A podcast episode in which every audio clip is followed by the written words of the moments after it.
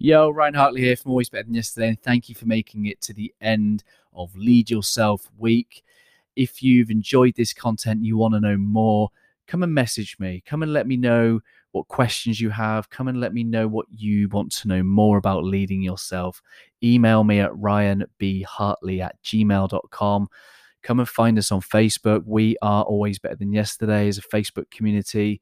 Find me on Instagram at Ryan B. Hartley or Ryan Hartley on Facebook and LinkedIn. Wherever you are, um, hopefully we can connect there.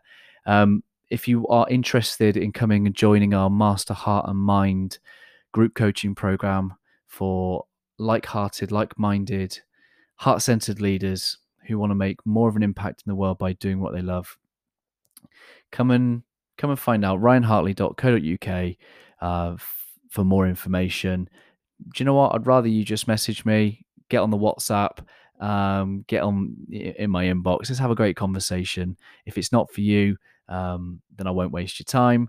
But if you want to know more, come and find out. Anyway, that's enough about that. Let's wrap up the week. This is what you're here for. D. What does D stand for? It stands for development.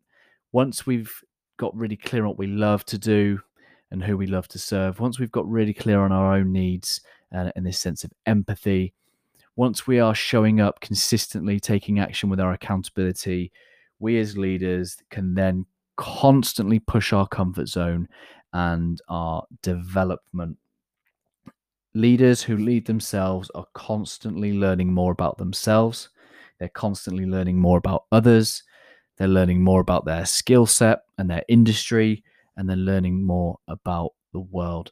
And this can happen on a macro and a micro level. So, on a micro level, it might be just sitting down and watching a, a, a TED talk um, over a coffee. On a macro level, it might be signing yourself up for a for a coach or investing yourself in a program or doing a training course, whatever that might be.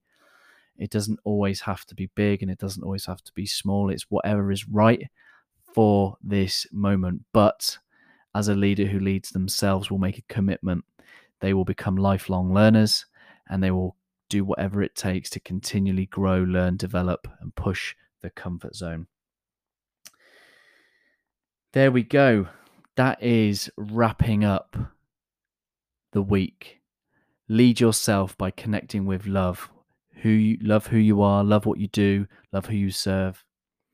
Have an empathy for your needs and the needs of others so you can both serve um, others, but just so you don't fall out the sky. So you can first give to yourself because you can't give what you've not got.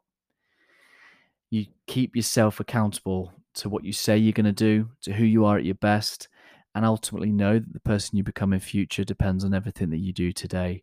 And lastly, you're going to focus on your own development, knowing that a better you is a better you for those that you come into contact with, whether that be your friends, your family, your community, your teammates, your colleagues, what, whatever it might be. Love, empathy, accountability, and development are the skills, are the toolkits, are the heart set, the mindset of a leader who will lead themselves. Make that your focus, and you're ready to start to lead others. I'll speak to you again soon, guys. I hope this has been useful, and uh, I'll be in touch soon. Much love.